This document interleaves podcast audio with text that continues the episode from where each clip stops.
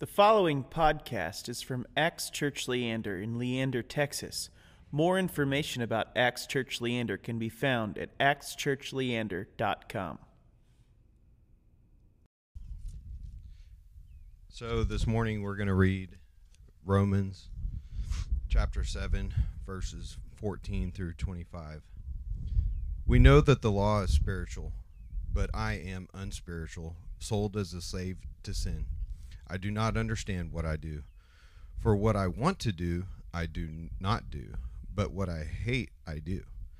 And if I do what I do not want to do, I agree that the law is good.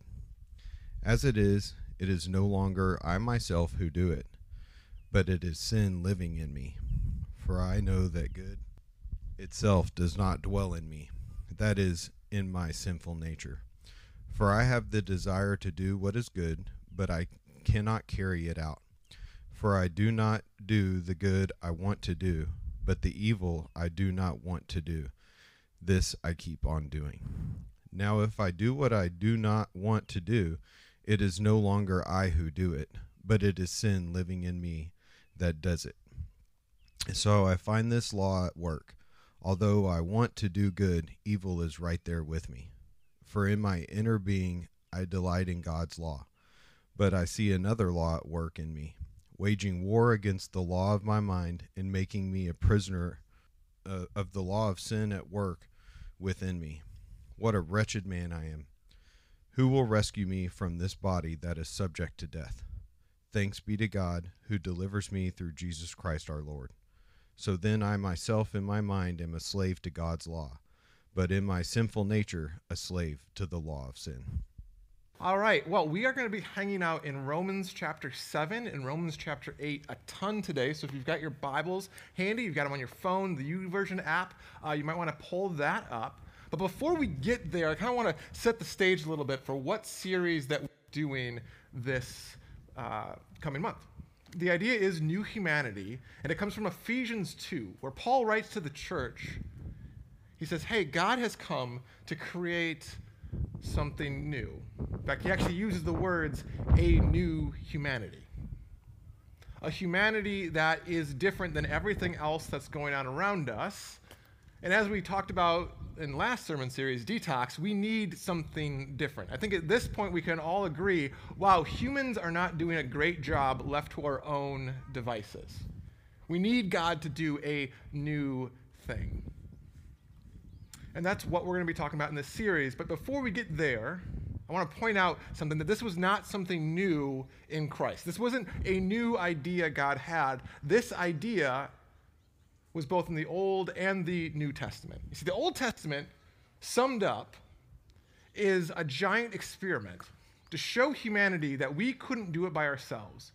If God just changed the externals, we, as broken human beings, as sinful human beings, as we just read in the Romans verse, if it's just on us, we're always going to break down. It doesn't matter how many laws he gives us, it doesn't matter how many blessings he gives us. If the externals change but the internals don't change, there's going to be a gap.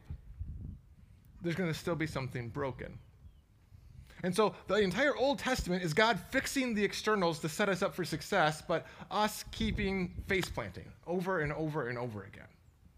And so God prophesies, He sends prophets to say, I'm going to do something new. And this comes from Ezekiel, uh, chapter 36, verses 25 through 27. It says, I will sprinkle clean water on you, and you will be clean. I will cleanse you from all impurities and from your idols. I will give you a new heart and put a new spirit in you. I will remove from you your heart of stone and give you a heart of flesh. And this is the big part. And I will put my spirit in you, God says, and move you to follow my decrees and to be careful to keep my laws. God said he's going to actually change the internals because it's the internals that are the ultimate problem. So often we can get in our heads if this just the situation changes. If I just get this job, if this person would finally do what I told them to do. If I could just have this circumstance, I would finally be okay. But the reality is, no, it doesn't matter how good things are going out there. If that brokenness is still going on in here, I'm eventually going to end up in the same spot that I started. So God says, I got a new plan. I'm going to build something new inside of you. I'm going to create a new humanity, new humans that operate differently, that are in sync and in rhythm with what God is doing.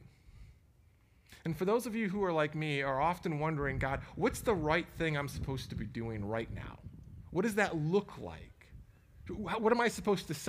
This series is for you. This series is for me. It's the reality that we have a God who actively wants to work in your life. You have a God who actively wants to show you how to be a new type of human. Because again, all of us are wrestling with the same stuff. That's what Aaron just read, right? The quote unquote doo doo verses, right? Where the good stuff I want to do, I, I, I, keep not doing, right?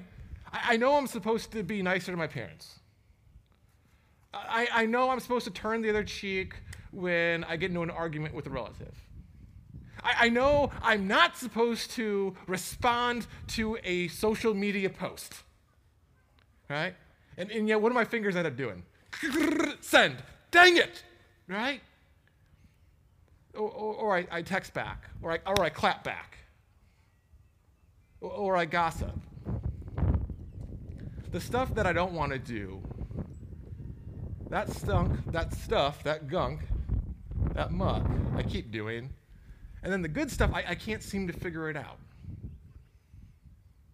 In a real way, it's like I'm the walking dead. In fact, that's what Romans says that we are dead in our sin. Oh, we're moving around. But but there's something broken inside of us. We're like living walking zombies. And then as it ends in Romans, who will save me from this wretched state, from this broken state? Praise be to God. That's why Christ came. And then when Christ comes, continuing on now in Romans chapter 8, therefore there is uh, no condemnation for those who are in Christ Jesus. Because through Christ, the law, the Spirit who gives life, has set you free from the law of sin and death.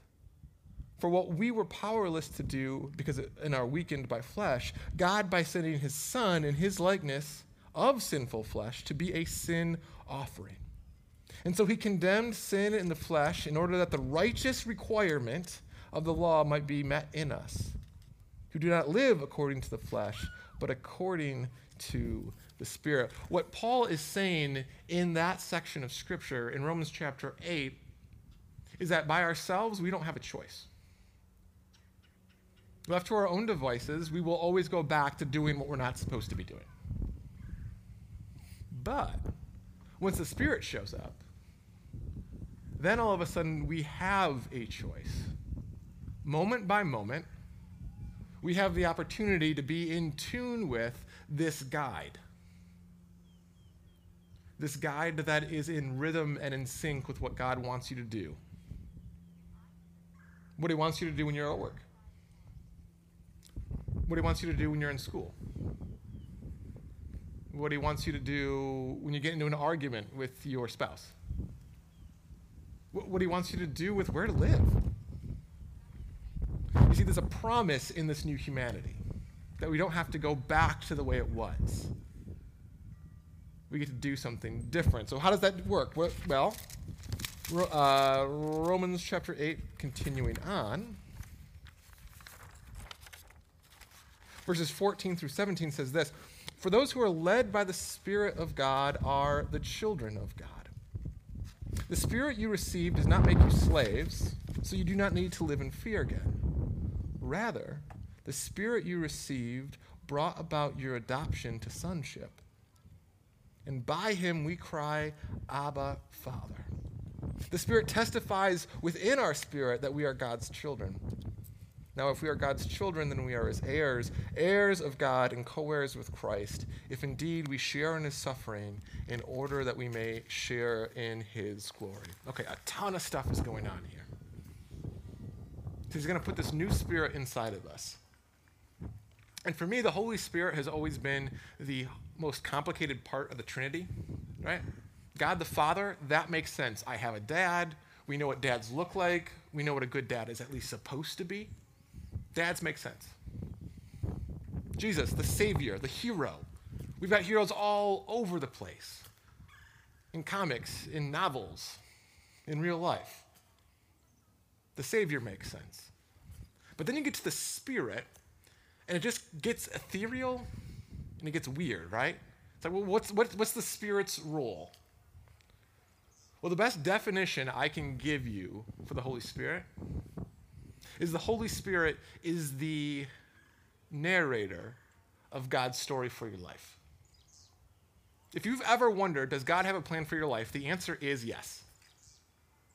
He does. He knows where He wants you to go, He knows who He wants you to talk to, He knows who He wants you to love. And the Holy Spirit is the voice of God that narrates that in your life. It's the conscience that God gives us. It's this new thing, a new voice that we get to listen to. And when we learn how to listen to it, all of a sudden things that used to baffle us, I don't know how to get out of the situation, I don't, I don't know how to not clap back, the Spirit starts to speak into our life, and we intuitively know how to handle those situations. We intuitively, because there's a new voice, we can listen to it, and then we actually get to see God's reality brought into existence. Because that's one of the coolest things about the Spirit of God, the voice of God. Whatever He says happens.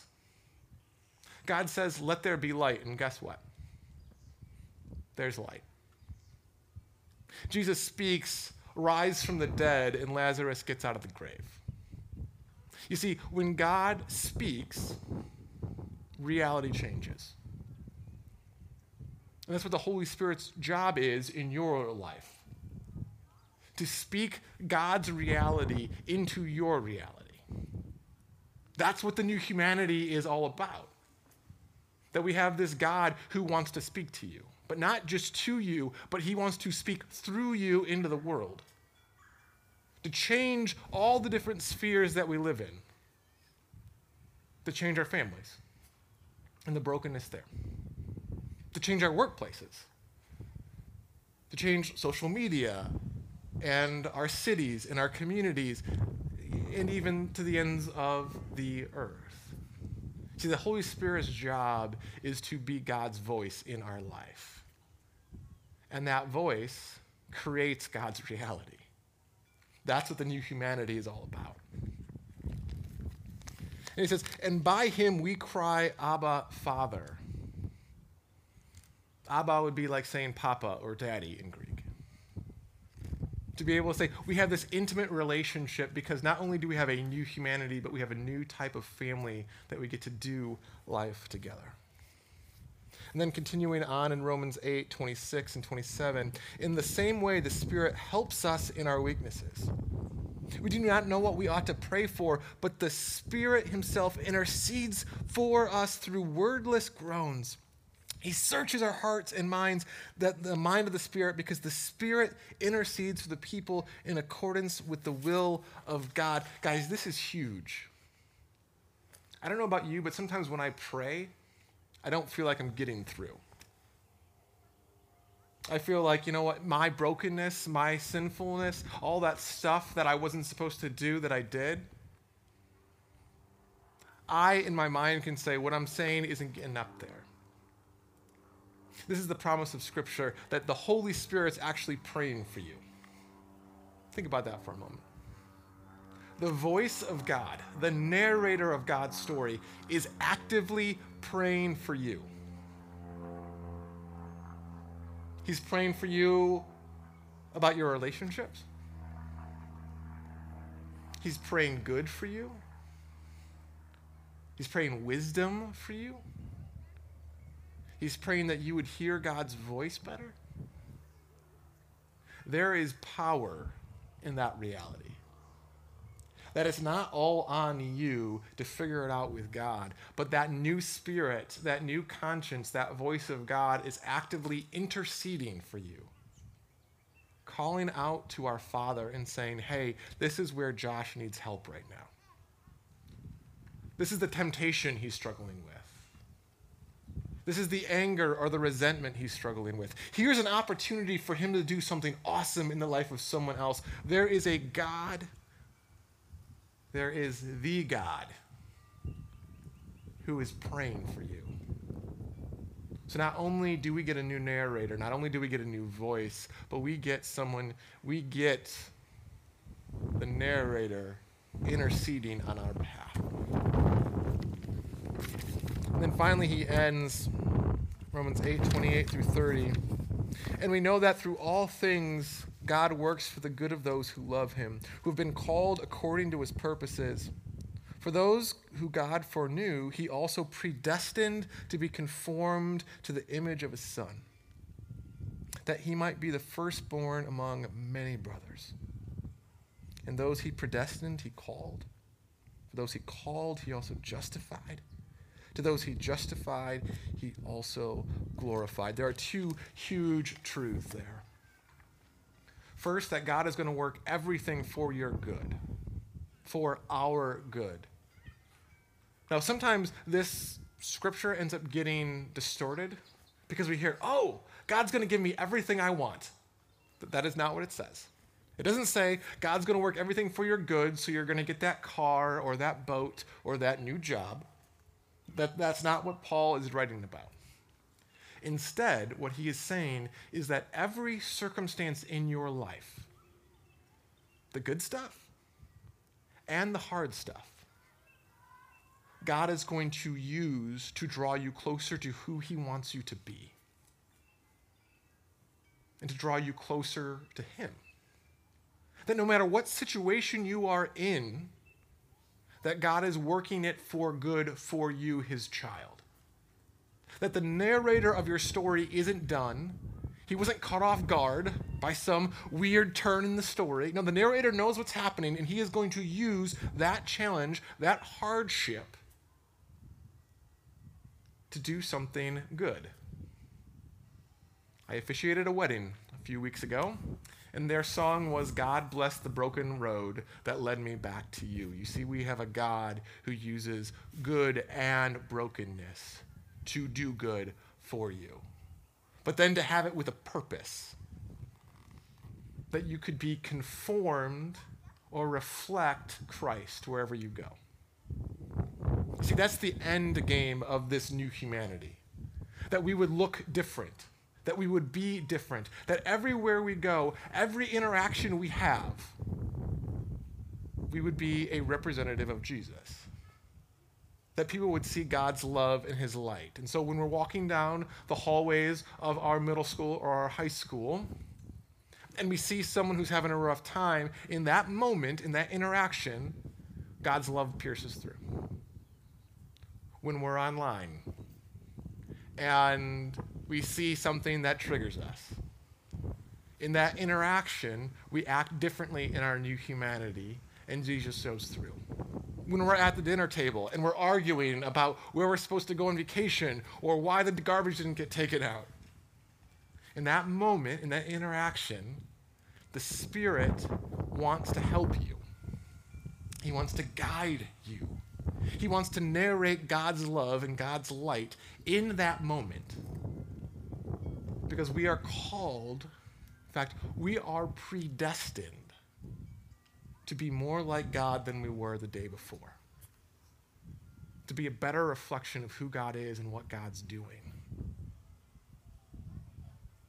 to be his kids, to be new humans. Thanks for listening to this podcast from Acts Church Leander. If you would like to hear more, subscribe to this podcast and stay tuned for future messages. You can also follow us on social medias on Facebook and on Instagram. And you can also find more information at actschurchleander.com. See you next time.